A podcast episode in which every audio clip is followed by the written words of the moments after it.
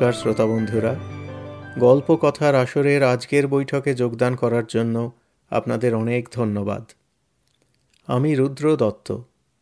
আজকে পাঠ করব নারায়ণ গঙ্গোপাধ্যায়ের টেনিদার একটি ছোট গল্প, দশানন চরিত।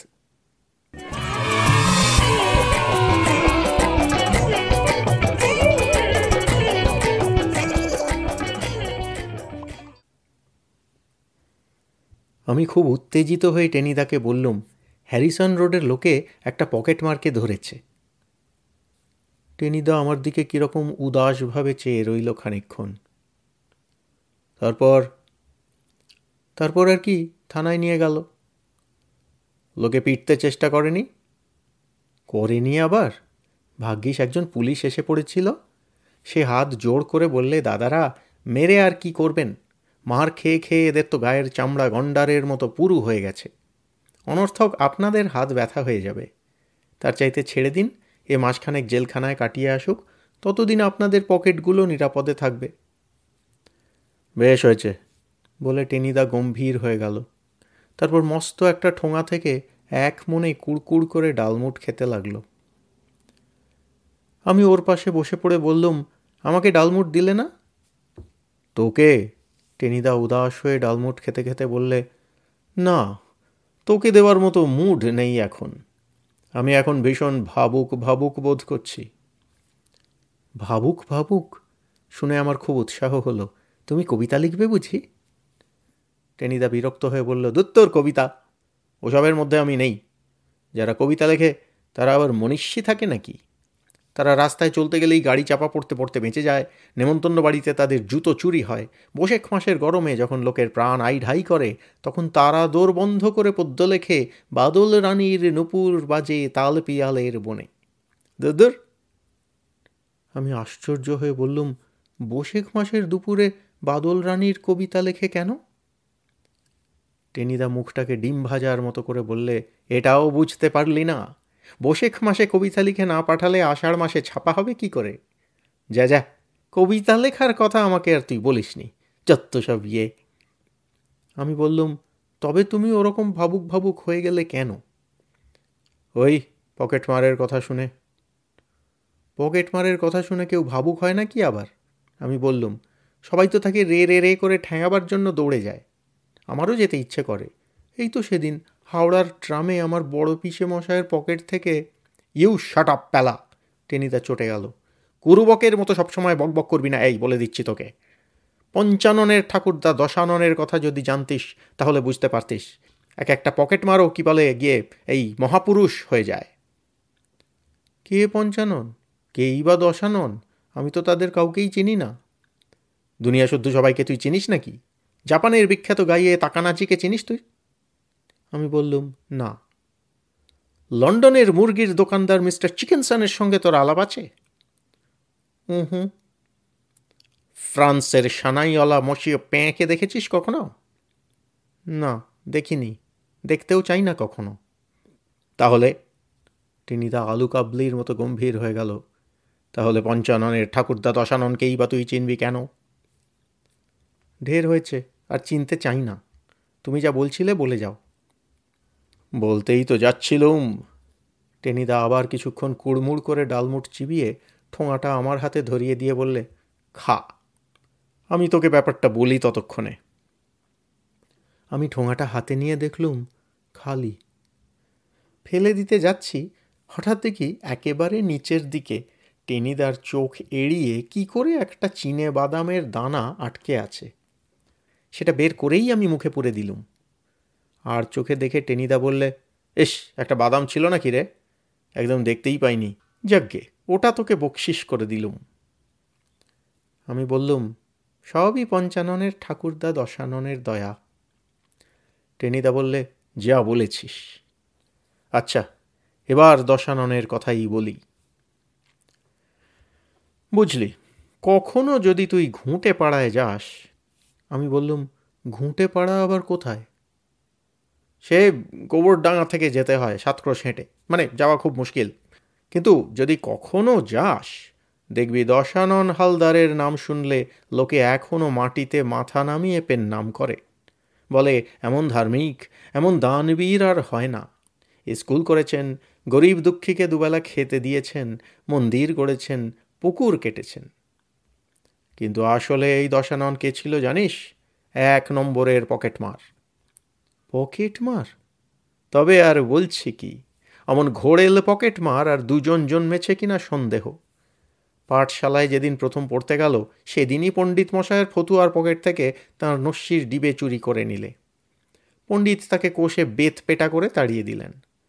বাপ, কাকা, দাদা, তার হাত থেকে কারও পকেটের রেহাই ছিল না। যত পিট্টি খেত, ততই তার রোখ চেপে যেত। শেষে যখন একদিন বাড়িতে গুরুদেব এসেছেন আর দশানন তার ট্যাঙ্ক থেকে প্রণামীর বারো টাকা ছ আনা পয়সা মেরে নিয়েছে, সেদিন দশাননের বাপ শতানন হালদারের আর সইল না। বাড়ির মোষ বলির খাঁড়াটা উঁচিয়ে দশাননকে সে এমন তাড়া লাগালো যে দশানন এক দৌড়ে একেবারে কলকাতায় পৌঁছে তবে হাঁফ ছাড়ল। আর জানিস তো, কলকাতা মানেই পকেটমারের স্বর্গ। অনেক গুণী লোক তো আগে থেকেই ছিল কিন্তু বছর খানেকের ভেতর দশানন তাদের সম্রাট হয়ে উঠল। তার উৎপাতে লোকে পাগল হয়ে গেল। টালা থেকে টালিগঞ্জ আর শেয়ালদা থেকে শালকে পর্যন্ত কারও পকেটের টাকা, কড়ি, কলম থেকে মায় সুপুরির কুচি কিংবা এলাচ দানা পর্যন্ত বাদ যেত না। ধরা যে পড়তো না তা নয় দুমাস ছমাস জেল খাটত, তারপর বেরিয়ে এসে আবার যে কে সেই। পুলিশ শুদ্ধ জেরবার হয়ে উঠল। তখন দেশে ইংরেজ রাজত্ব ছিল, জানিস তো? পুলিশ কমিশনার ছিল এক কড়া সাহেব, মিস্টার প্যান্থার নাকি যেন নাম। লোকে তার কাছে গিয়ে ধর্না দিতে লাগল। প্যান্থার তাদের বললে, পকেট মারকে ফাঁসি দেওয়া যায় না নটুবা আমি দশাননকে টাই দিতাম। এবার ধরিতে পারিলে তাহাকে এমন শিক্ষা দিব যে সে আর পকেট কাটিবে না। ধরা অবশ্য দশানন কদিন বাদেই পড়ল।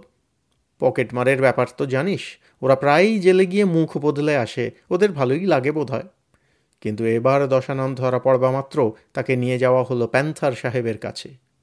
সাহেব বললে, ওয়েল দশানন, তুমি তো কলিকাতায় লোককে ঠাকিতে দিবে না। তাই এবার তোমার একটা পাকা বন্দোবস্ত করিতেছি। এই বলে সে হুকুম দিলে। ইহাকে লঞ্চে করিয়া লইয়া গিয়া সুন্দরবনে মানে সুন্দরবনে ছাড়িয়া দাও। সেখানে গিয়া এ কাহার পকেট মারে দেখিব। বাঘের তো আর পকেট নাই। দশানন বিস্তর কান্নাকাটি করল। আর করব না, স্যার, এ যাত্রা ছেড়ে দিন, স্যার, বলে অনেক হাতে পায়ে ধরল, কিন্তু চিঁড়ে ভিজল না। সাহেব ঠাট্টা করে বললে, যাও, বাঘের পকেট মারিতে চেষ্টা করো। যদি পারো, তোমাকে রায় সাহেব উপাধি দিব।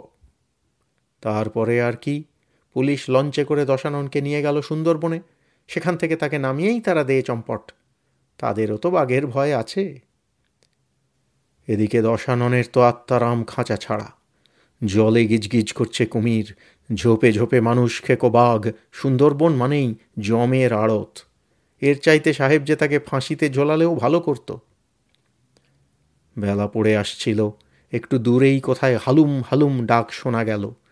দশানন একেবারে চোখ কান বুঝে ছুটল। সুদ্রি গাছের শেকড়ে হোঁচট খেয়ে গোলপাতার ঝোপে আছাড় খেয়ে দৌড়তে দৌড়তে দেখে সামনে এক মস্ত ভাঙা বাড়ি। আদ্যিকালের পুরনো ইট কাঠ খসে পড়েছে, তবু অনেকখানি এখনও দাঁড়িয়ে।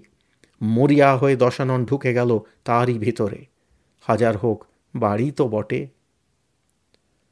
ভাঙা সিঁড়ি দিয়ে দোতলায় উঠতেই দেখে সামনে একটা মস্ত ঘর।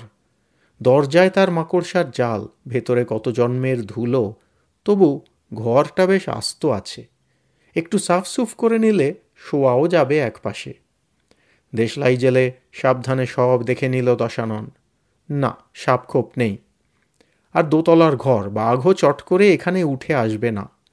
শুধু দশানন ঘরে ঢুকতে ঝটপট করে কতকগুলো চামচিকে বেরিয়ে এলো। তা বেরোক চামচিকেকে তার ভয় নেই। ক্যানিংয়ের বাজার থেকে পুলিশ তাকে এক চাঙারি খাবার দিয়েছিল। মনের দুঃখে তাই খানিকটা খেলো দশানন। বাইরে তখন দারুণ অন্ধকার নেমেছে। ঝিঁঝি ডাকছে, পোকা ডাকছে, অনেক দূর থেকে বাঘের ডাকও আসছে। জয় মা কালী বলে কাপড় জড়িয়ে ঘরের এক কোনায় শুয়ে পড়ল দশানন। রাতটা তো কাটুক, কাল সকালে যা হয় দেখা যাবে। বাঘের ডাক, ঝিঁঝির শব্দ জঙ্গলের পাতায় পাতায় হাওয়ায় আওয়াজ আর মশার কামড়ের ভেতরে ভয় ভাবনায় কখন যে দশানন ঘুমিয়ে পড়েছে, সে জানে না। কতক্ষণ ধরে ঘুমুচ্ছিল, তাও না। হঠাৎ এক সময় সে চমকে জেগে উঠল। দেখল ভাঙা জানলা দিয়ে ঘরের ভেতরে জ্যোৎস্না পড়েছে আর সেই জ্যোৎস্নার মাঝখানে দাঁড়িয়ে এক বিরাট পুরুষ। তার পোশাক আশাক থিয়েটারের মোগল সেনাপতির মতো। মুখে লম্বা দাড়ি মাথায় পাগড়ি। আগুনের মতো তার চোখ দুটো দপ দপ করে জ্বলছে। দশাননের হাত পা ঠান্ডা হয়ে গেল। বুঝতে বাকি রইল না, ওটা ভূত। তাও যে সে ভূত নয়, একেবারে মোগলাই ভূত। ভূত বাজ খাই গলায় বললে, এই বেতমেজ, তুই কে রে? আমার প্রাসাদে ঢুকেছিস কেন?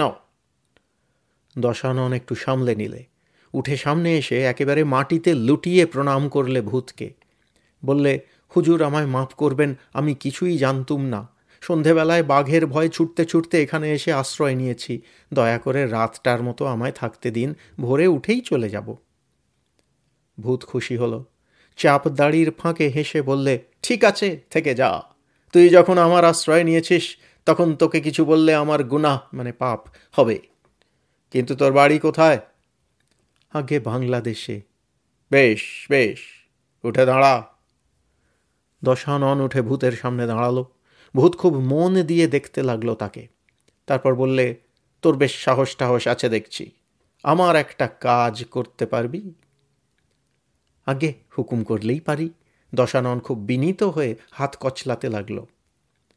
তুই একবার নবাব সিরাজউদ্দৌল্লার কাছে যেতে পারিস? আগে কার কাছে? দশানন ঘাবড়ে গেল। কেন? বাংলা বিহার, উড়িষ্যার নবাব সিরাজউদ্দৌল্লার নাম শুনিস নি? ভূত খুব আশ্চর্য হলো। তুই কোথাকার গাধা রে নাম জানি বই কি, হুজুর? বিলক্ষণ জানি।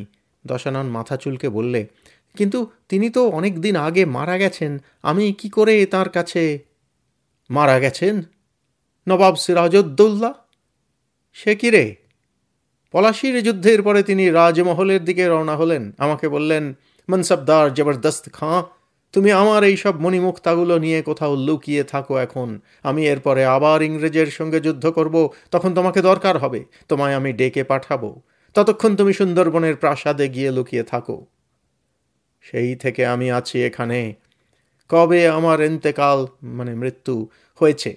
কিন্তু নবাবের ডাক শোনবার জন্য আমি বসে আছি, আর আমার দুই জেবে মানে পকেটে, লাখ লাখ টাকার হিরে মতি বয়ে বেড়াচ্ছি। দেখবি? বলেই জবরদস্ত খাঁ তার জেবের পকেট থেকে দু হাত ভর্তি করে মণিমুক্ত বের করল। চাঁদের আলোয় সেগুলো ঝলমল করতে লাগল, দেখে চোখ ঠিকরে বেরুলো দশাননের, মাথা ঘুরে যায় আর কি। জবরদস্ত খাঁ সেগুলো আবার পকেটে পুরে বললে, আর তুই বলছিস নবাব বেঁচে নেই? না, হতেই পারে না। তাহলে নিজেকেই এবার আমায় খুঁজতে যেতে হচ্ছে। দশানন চুপ করে রইল। জবরদস্ত খাঁ বললে প্রথমে যাই মুর্শিদাবাদে, তারপর যাব রাজমহল, তারপর মুঙ্গের পর্যন্ত ঘুরে আসব। তুই আজ রাতে আমার প্রাসাদে থাকতে পারিস।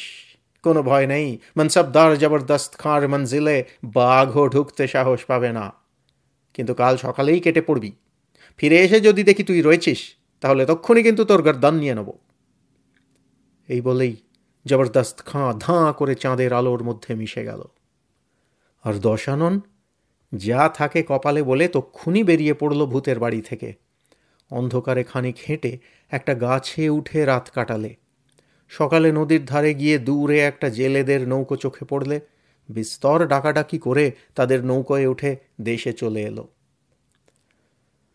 আর তারপর? তারপর দেশে ফিরে অতিথিশালা করল, পুকুর কাটালো, গরিবকে দান ধ্যান করতে লাগল, মহাপুরুষ হয়ে গেল। আমি বাধা দিয়ে বললুম, বারে, টাকা পেল কোথায়? টাকার অভাব কিরে গর্দভ জবরদস্ত খাঁর পকেট মেরে এক থাবা মণিমুক্ত তুলে নিয়েছিল না? হ্যাঁ আমি খাবি খেলুম, ভূতের পকেট কেটে? যে কাটতে পারে, ভূতের পকেটই বা সে রেয়াত করবে কেন? টেনিদা হাসল, অমন এক্সপার্ট হাত, কিন্তু ওইতেই তো তার স্বভাব চরিত্রের একেবারে বদলে গেল। স্বয়ং নবাব সিরাজউদ্দৌল্লার মণিমুক্ত। সেগুলো কি আর বাজে খরচ করা যায় রে? ও সব বেচে লাখ লাখ টাকা পেল দশানন, আর তাই দিয়ে পরের উপকার করতে লাগল। মহাপুরুষ বনে গেল একেবারে। আর প্যান্থার সাহেব? বাঘের পকেট কাটলে রায় সাহেব উপাধি দেবে বলেছিল। ভূতের পকেট কেটেছে জানলে তো মহারাজা টহারাজা করে দিত। কিন্তু জানিস তো, ইংরেজ নবাবের শত্রু। শুনলেই কেড়ে নিত ওগুলো। তাই বলছিলুম প্যালা পকেট মারকেও তুচ্ছ করতে নেই, সেও যে কখন কি হয়ে যায়? আমি বললুম, বাজে কথা, সব বানানো। বানানো? টেনিদা দাঁত খিঁচিয়ে বললে, you Pyala you get out. Get out আর কি করে হয়? রাস্তার ধারেই তো বসেছিলুম দুজনে। আমি টেনিদার গাঁটটা এড়াবার জন্য ঝাঁ করে পটলডাঙ্গা স্ট্রিটে লাফিয়ে পড়লুম।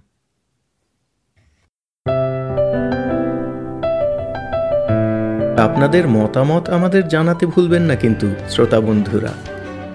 আমাদের ওয়েবসাইট গল্প কথার আসর dot org G O L P O K O T H A R A S O R dot O R G